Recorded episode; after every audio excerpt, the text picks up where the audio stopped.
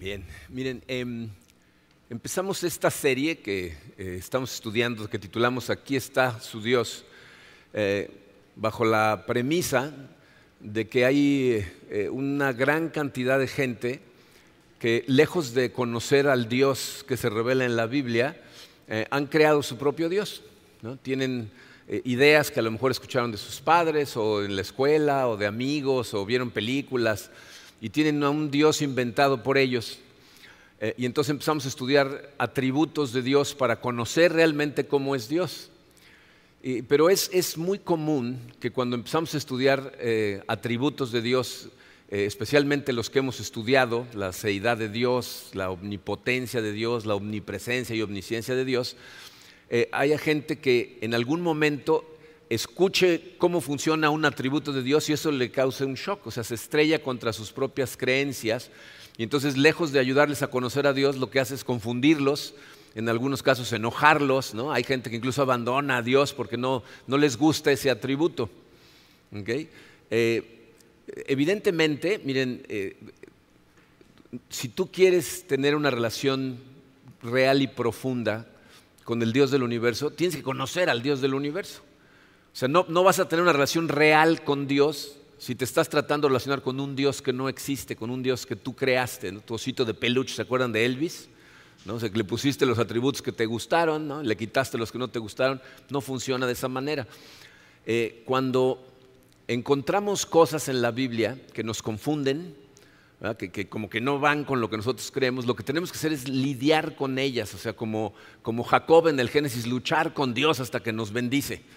Porque una de dos, o Cristo va a empezar a revelarte, porque si tú persigues la verdad, estudias la Biblia, puedes buscar ayuda, preguntar, hay libros muy buenos que, aclaran muchas de esas cosas. Si sigues persiguiendo, Dios te va a iluminar, te va a ayudar a entender cosas o te va a dar la paciencia para, tener fe eh, eh, en, las cosas que les estamos enseñando, en lo que llegas y le preguntas personalmente a Él. Pero bueno, el día de hoy vamos a analizar uno de esos conflictos que es muy común ¿ah? que es eh, el tratar de lidiar con el hecho de que la Biblia nos dice que Dios es soberano y aparte es bueno. Y eso va a tener mucho que ver con los conceptos de que el hombre es libre, pero aparte es responsable. Entonces van a ver cómo, cómo esas ideas de repente causan confusión. Vamos a ponernos en manos de Dios y vamos a estudiar este tema. Padre, te damos gracias, Señor, te damos gracias por tu amor.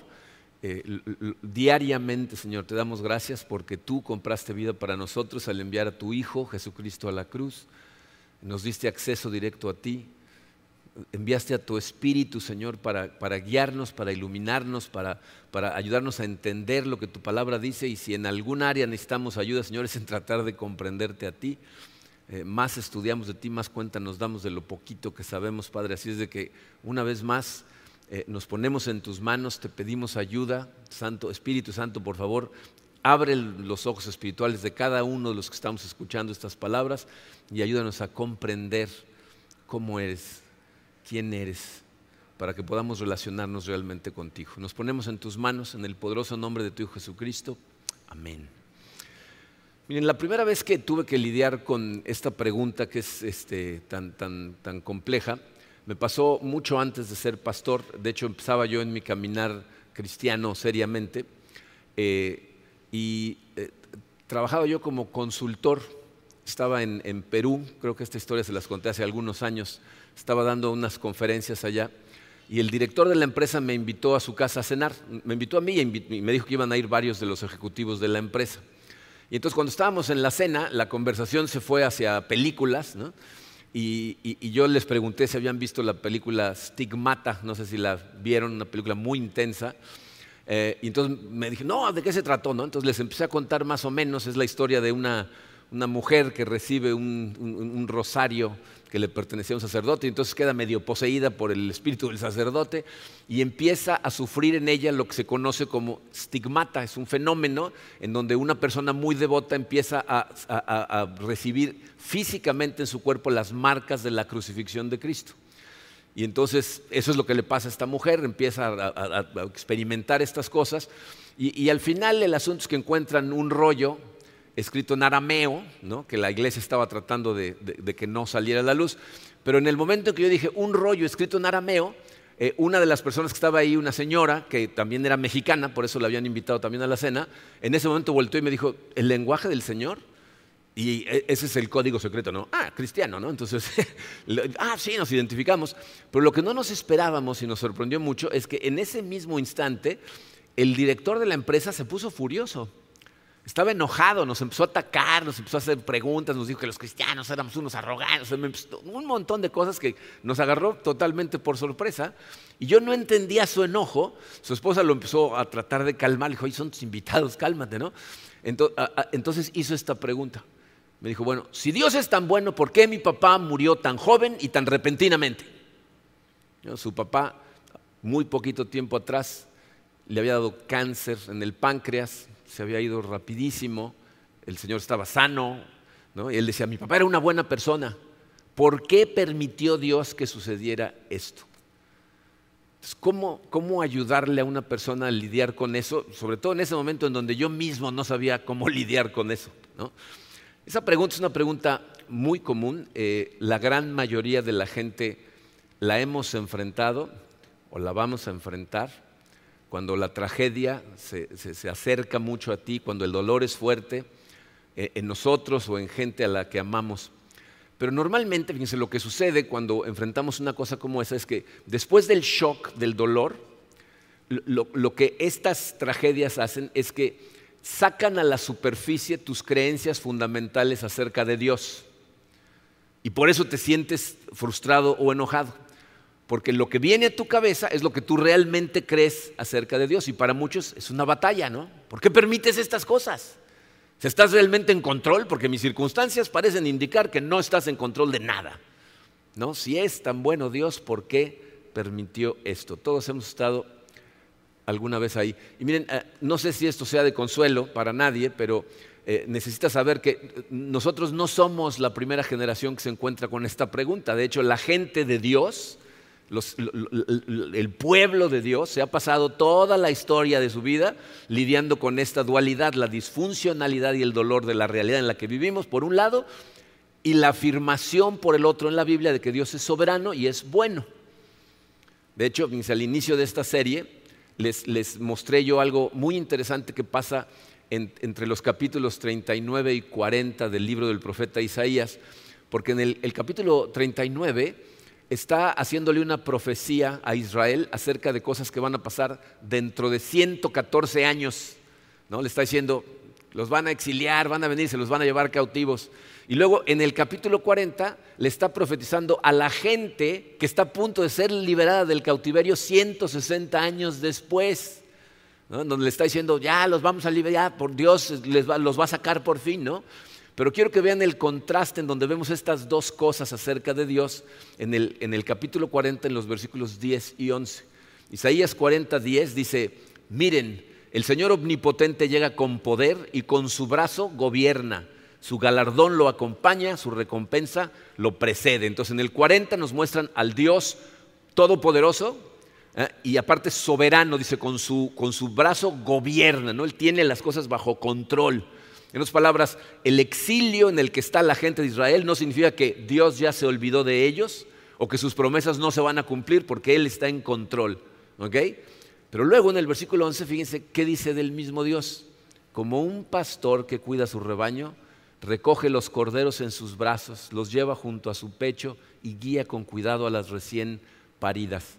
Entonces vemos al Dios Todopoderoso, pero que viene al rescate porque es un Dios amoroso, está al pendiente, tiene ternura por sus ovejas, es un Dios bueno. Si siguiéramos leyendo un poquito más adelante en el capítulo 40, lo que encontraríamos son todas esas preguntas retóricas que hemos visto a través de la serie. ¿no? Isaías va a decir, ¿quién lo sabe todo? ¿Quién controla todo? ¿Quién ha hecho todas las cosas? De hecho dice, ¿quién tiene a los cielos entre sus dedos? ¿no? ¿Se acuerdan cuando vimos el tamaño del universo? Dice, ¿quién lo tiene así entre sus dedos? Su Dios. Y, la otra parte de las, preguntas retóricas, ¿quién puede conocer su mente? ¿Quién conoce sus caminos? ¿De quién necesita ayuda Dios? La respuesta es de nadie. ¿no? ¿Por qué? Porque es todopoderoso y sus propósitos siempre se cumplen. Entonces, el capítulo 40 es una serie de afirmaciones en la Biblia en donde dicen Dios es todopoderoso, Dios es bueno, Dios es soberano y está al pendiente de sus ovejas. Y la pregunta que podríamos hacernos es, ¿por qué Isaías repite estas cosas tantas veces en el capítulo 40? Y la respuesta se encuentra en el versículo 27. Y, recuerden ese versículo, Isaías 40, 27, porque es el versículo en donde se encuentran muchas personas cuando la tragedia pega. Ahí se quedan atorados. ¿Qué dice 40, 27? Dice, ¿por qué murmuras Jacob? ¿Por qué refunfuñas Israel? ¿Qué está haciendo el pueblo de Israel? Se está quejando, están murmurando, están refunfuñando. ¿Y cuál es su queja? Mi camino está escondido del Señor. O sea, parece que Dios ya no me encuentra.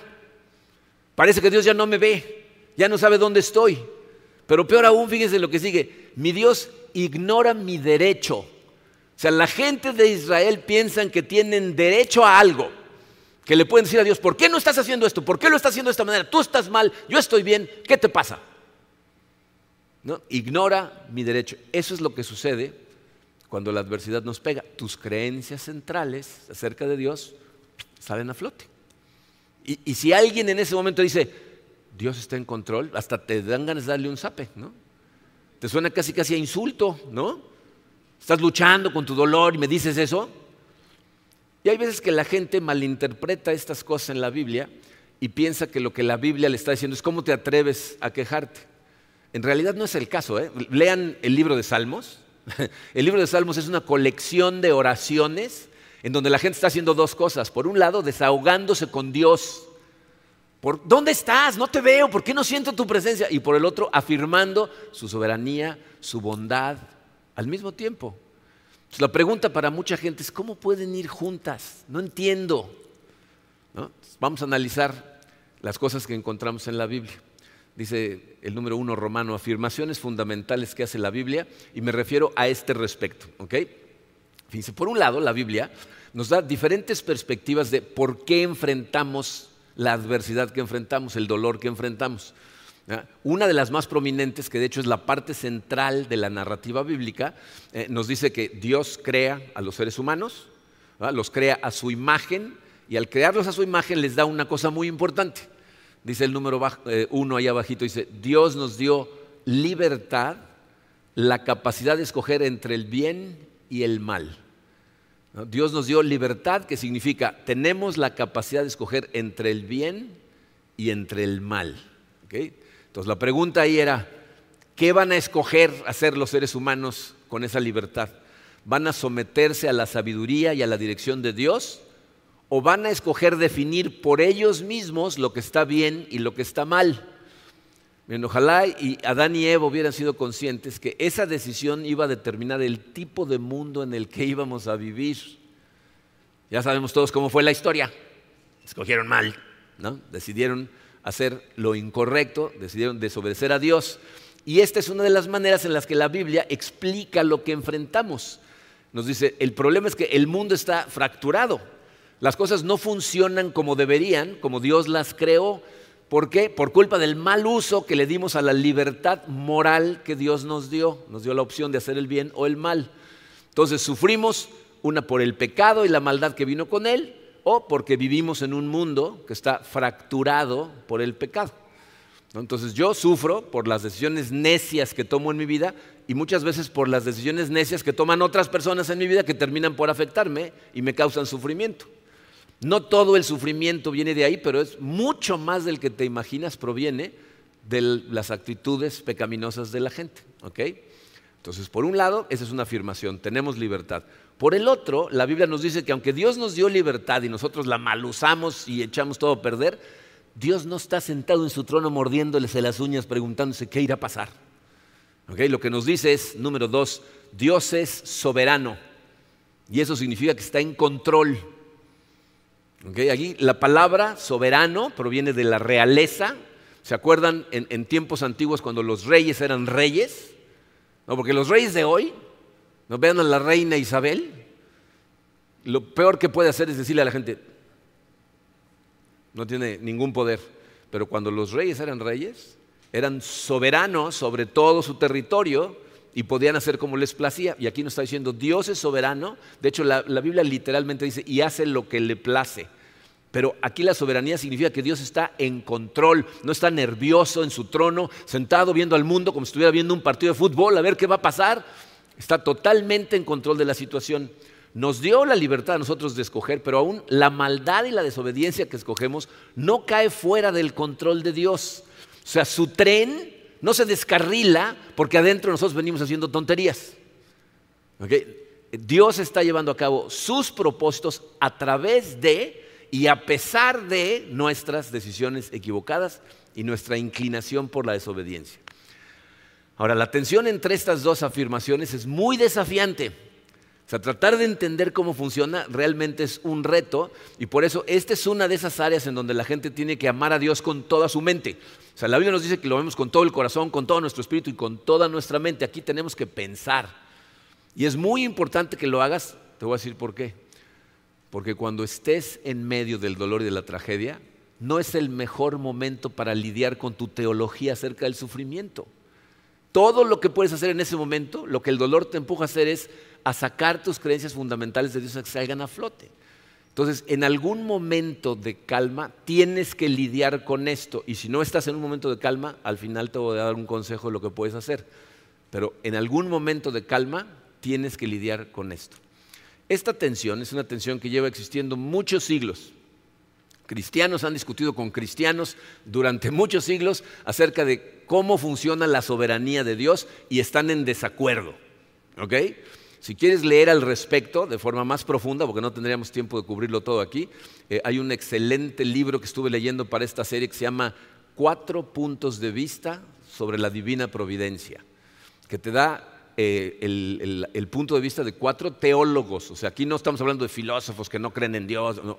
Cuatro teólogos basados en la Biblia te dan cuatro puntos de vista sobre la divina providencia. No tenemos tiempo de ver tanta información. Lo que voy a hacer es hacer un resumen, pero recuerden esto es muy importante porque aquí no estamos hablando de teología nada más. Estamos hablando del lugar donde tu mente y tu corazón se van a ir en el momento en que la tragedia llegue a tu vida. y si tienes cierta experiencia en este mundo, sabes que es una cuestión de tiempo en que todos vamos a enfrentar algo que va a ser doloroso. Entonces, número dos, Romano dice visiones diferentes con respecto a la soberanía de Dios. Miren, vamos a hablar el día de hoy de dos, las dos, eh, los dos extremos más prominentes. Eh, parece ser que los cristianos tienen un péndulo y hay veces que se van todos hacia un lado y hay veces que se van todos hacia el otro acerca de dos conceptos, la libertad del hombre y la soberanía de Dios. ¿no? Se ve, tenemos una imagen exactamente. tenemos la libertad del hombre por un lado y la soberanía de Dios por el otro. Y el péndulo, hay cristianos que se van todo de un lado o todo del otro, y ahorita vamos a hablar de dónde debería estar el péndulo. Pero bueno, hay, hay personas que llevan el péndulo totalmente hacia la soberanía de Dios, lo cual, desde el punto de vista de esos teólogos, anula totalmente la posibilidad de que el ser humano tenga libertad. ¿Ok? Si tú ves a Dios de esa manera, esto es lo que resulta, dice el número uno allá abajo. Dios es soberano y la causa de absolutamente todo lo que sucede. Esos teólogos utilizan un término, te lo voy a decir por si algún día te lo encuentres, por ahí no te sorprenda y entiendas lo que significa, que le llaman omnicausalidad. Omnicausa, toda causa. O sea, Dios es la causa de todo lo que sucede para que entiendas cómo se ve esa visión de Dios, eh, esos teólogos ven a Dios como si fuera el autor de una obra de teatro. Imagínate a, Miguel de Cervantes Saavedra escribiendo a Don Quijote de la Mancha, ¿no? Entonces, así ven ellos a Dios. ¿No? O sea, eh, cada detalle de la obra de teatro está determinada por adelantado, ¿no? El libreto fue escrito antes del principio de los tiempos y todo lo que Dios necesitaba es ahora actuarlo. Cada detalle está determinado. Entonces, de acuerdo a esa visión, Dios tiene un plan que va a llevar a cabo porque todo lo que Él ya escribió en la obra se va a llevar a cabo entonces por eso sus planes se van a cumplir. Pero si tú eres una persona analítica y te pones a pensar profundamente en eso, inmediatamente te van a saltar dos cosas. ¿no? ¿Qué nos dice esto acerca de Dios con respecto a la maldad? Ese es el, el problema número uno en tu programa. Dice, ¿cómo puede Dios determinar todas las cosas y no ser responsable por el mal? Entonces los, teólogos tienen un serio problema con esto. ¿no? ¿Cómo Dios puede ser la causa del mal? y el segundo problema tiene que ver con nosotros. Dice, si Dios determina todas nuestras acciones, entonces no somos realmente libres. Si ya está escrito, yo, lo que yo voy a hacer, lo que voy a decir, ¿no? todo absolutamente, entonces realmente no tengo libertad. Pero las escrituras a este respecto son muy claras y nos muestran cómo Dios no es responsable por nuestras decisiones de hacer el mal. Nosotros sí tenemos libertad y por lo tanto responsabilidad por la libertad, como la utilizamos. Santiago capítulo 1, versículos 13 al 15 dice así que nadie al ser tentado diga, es Dios quien me tienta, porque Dios no puede ser tentado por el mal, ni tampoco tienta Él a nadie. Todo lo contrario, cada uno es tentado cuando sus propios malos deseos lo arrastran y seducen. ¿Se dan cuenta en dónde empieza todo? En, tu cabeza, ¿no? en tu corazón. Dice, sus propios malos deseos los arrastran y seducen. Luego, cuando el deseo ha concebido, engendra el pecado. ¿no? Entonces tú ya, acuérdense, Jesucristo nos dijo, tú ya estás pensando, ya estás pecando.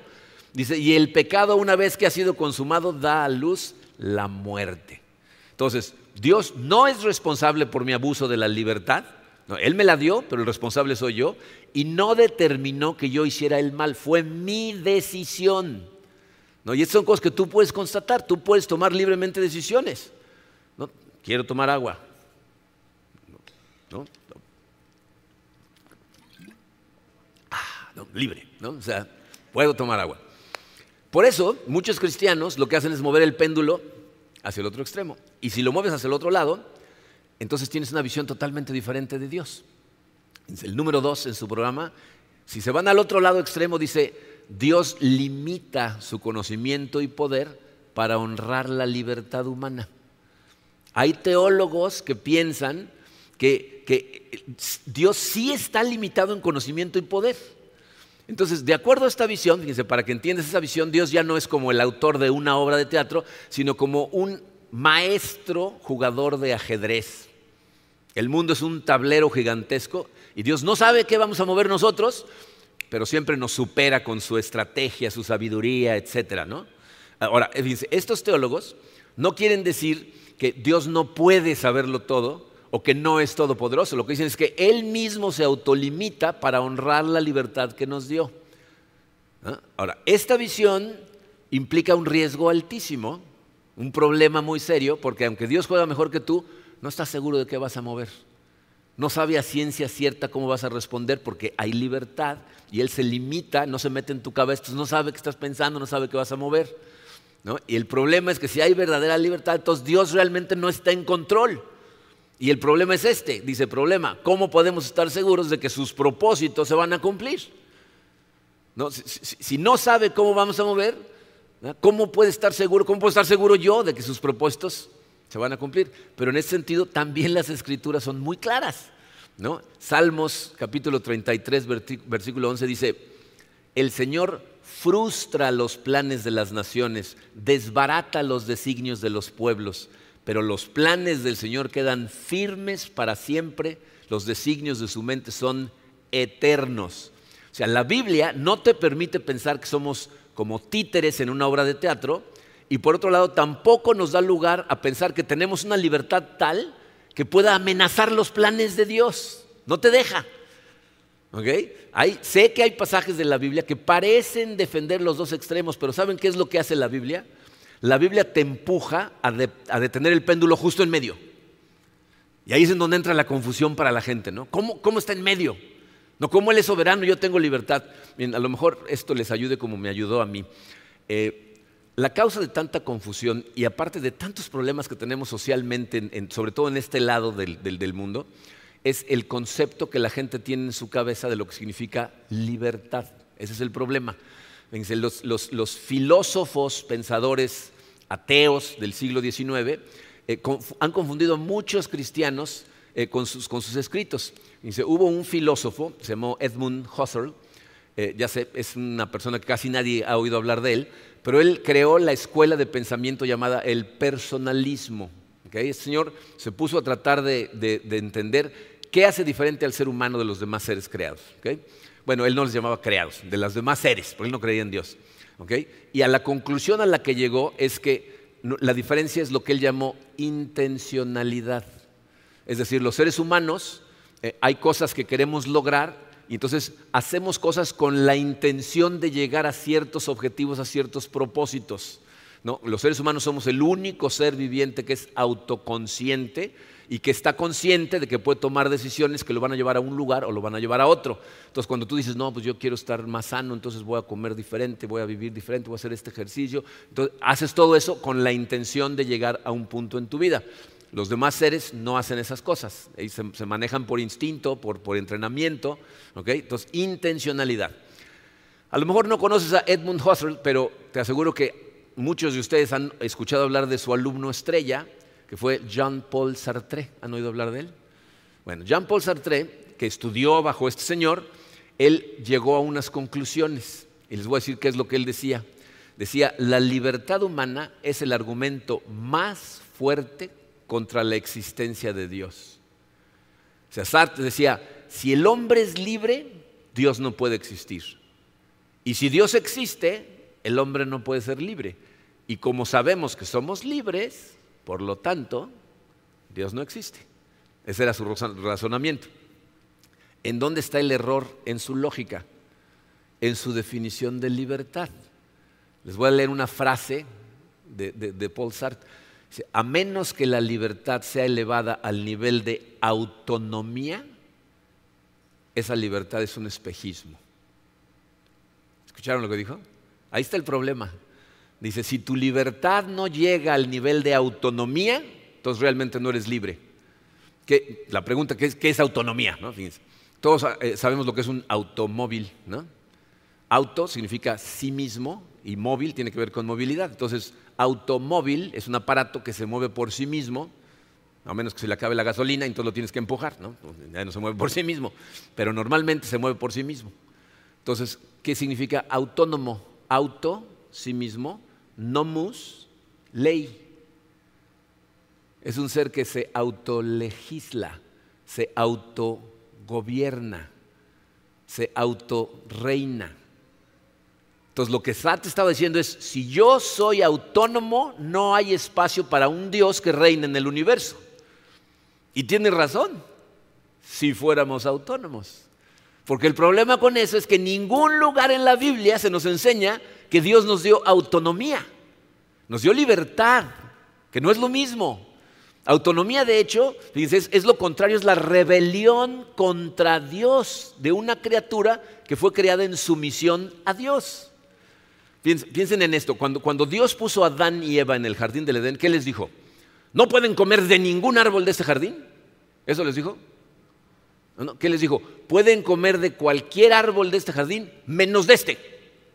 Entonces les estaba dando libertad, pero no autonomía. Su libertad estaba limitada. No puedes comer de este, hay una ley. Yo pongo la ley, tú tienes libertad en esta área. Yo, fíjense, si hubiera tenido oportunidad de preguntarle algo a Sartre, él le hubiera dicho, ¿en tu país tú eres libre? Tú contesta esta pregunta. ¿En tu país tú te sientes libre? Puedes ir, comer lo que tú quieras, profesar la religión que tú quieras, puedes salir del país si quieres, volver a entrar, puedes vivir en la ciudad que tú quieras, escoger el trabajo que tú quieras, ¿puedes? ¿No? ¿No puedes? Si no estás en Cuba. Digo, yo conozco Cuba. En Cuba no puedes cambiar de trabajo, nada más porque tú quieres, no puedes cambiar de casa, nada más porque tú quieres, no puedes cambiar de ciudad. Ahí no hay libertad. En México somos libres. ¿O no lo somos? ¿Puedes entrar al banco y llevarte el dinero que tú quieras? matar a alguien, dejar de pagar impuestos. Sí, eso sí. No puedes, ¿no? O sea, tienes libertad, pero no eres autónomo. Si vives en México, tienes que vivir bajo las leyes del país mexicano. Tienes libertad, pero tienes que seguir la ley. Y si vives en este universo, tienes libertad, pero tienes que seguir la ley de Dios. No somos autónomos. Entonces, ¿cómo funciona realmente la soberanía de Dios? Número tres, ¿qué significa entonces la soberanía de Dios en un mundo como el que vivimos? Dos cosas. Dice, número uno, hay cosas que suceden en nuestro mundo que Dios no quiere. Hay cosas que suceden en el mundo. En este momento están pasando cosas mientras estoy hablando que le están partiendo el corazón a Dios. Por eso cuando Jesucristo nos enseñó a orar, dijo que se haga tu voluntad en la tierra como se hace en el cielo, porque en el cielo sí se hace, pero aquí no. Entonces hay cosas que pasan que Dios no quiere. Pero número dos, Dios usa todo para el funcionamiento de sus planes. Todo, absolutamente.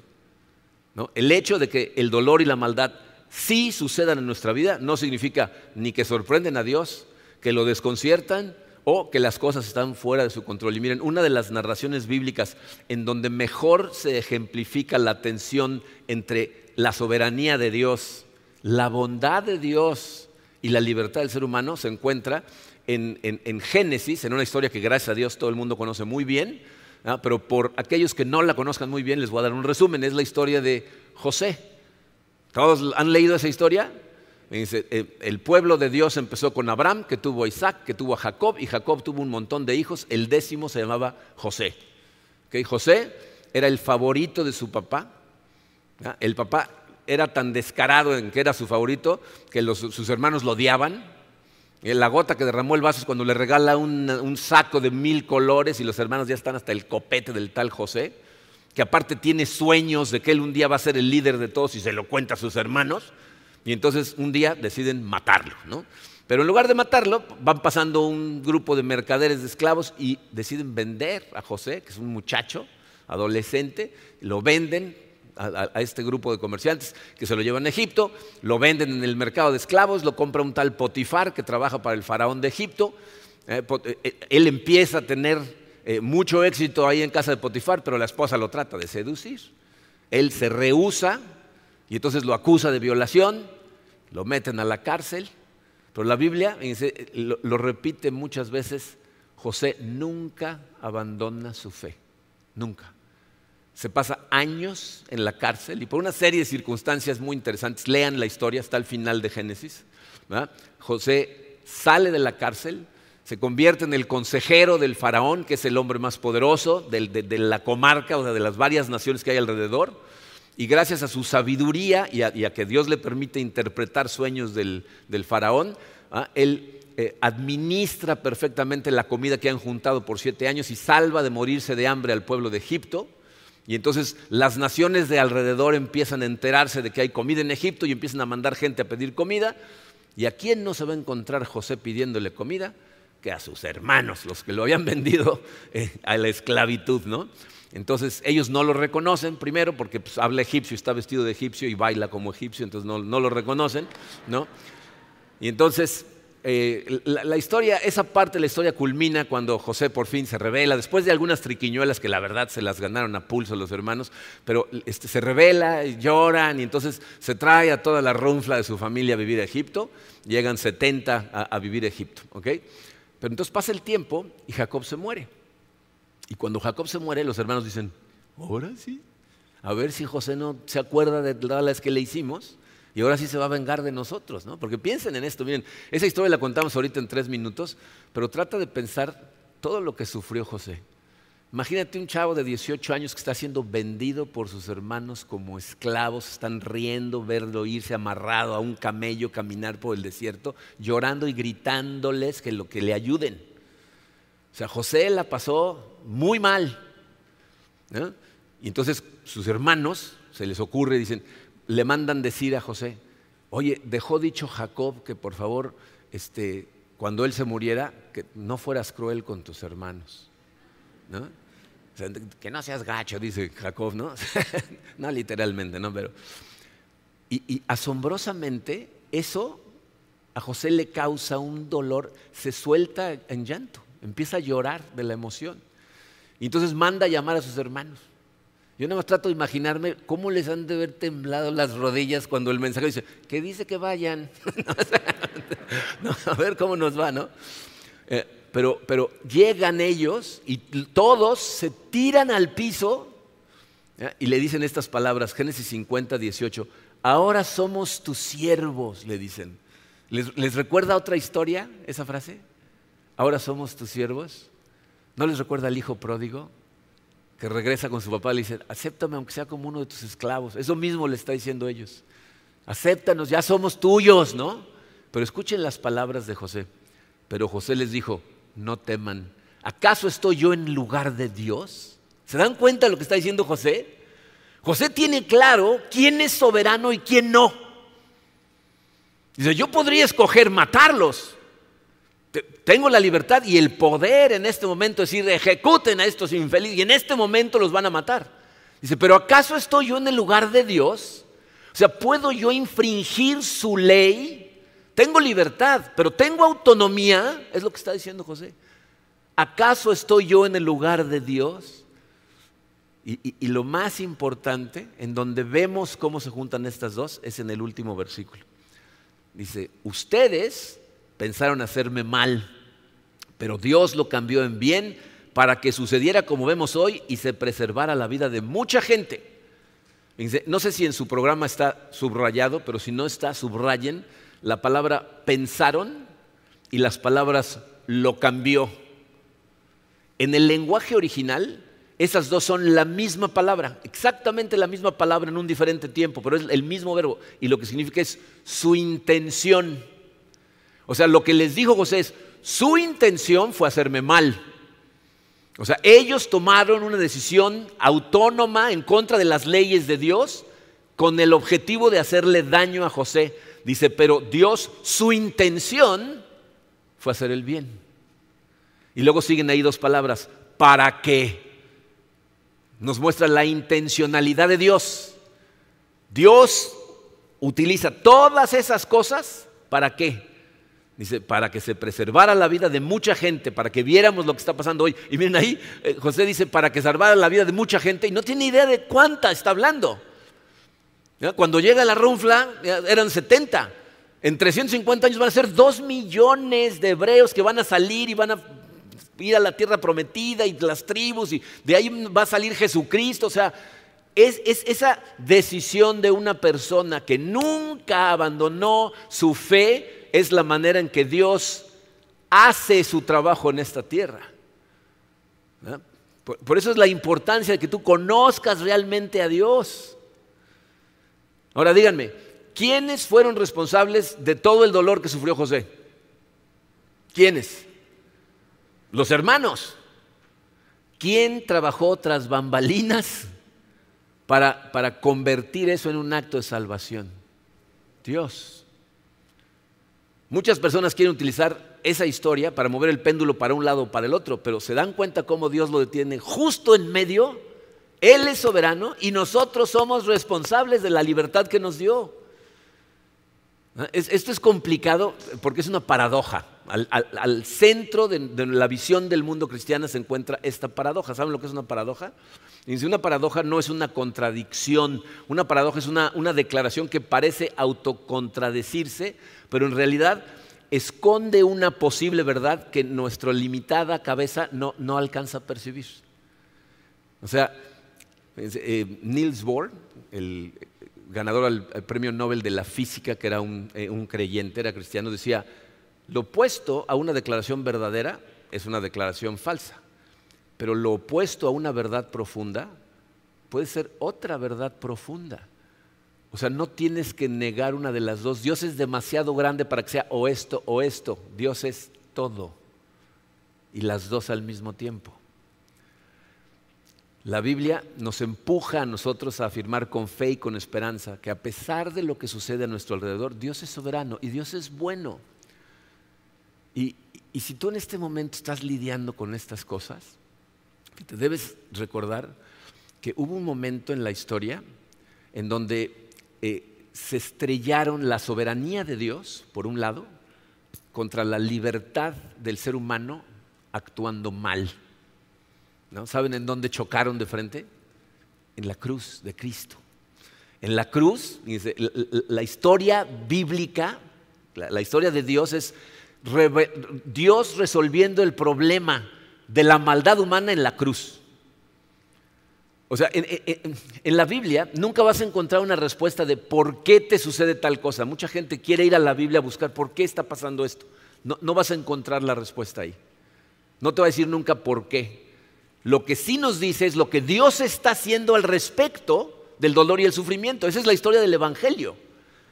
Porque lo que la cruz nos dice es que el autor de la obra se escribió a sí mismo dentro de su propia obra y, con eso nos muestra una verdad maravillosa.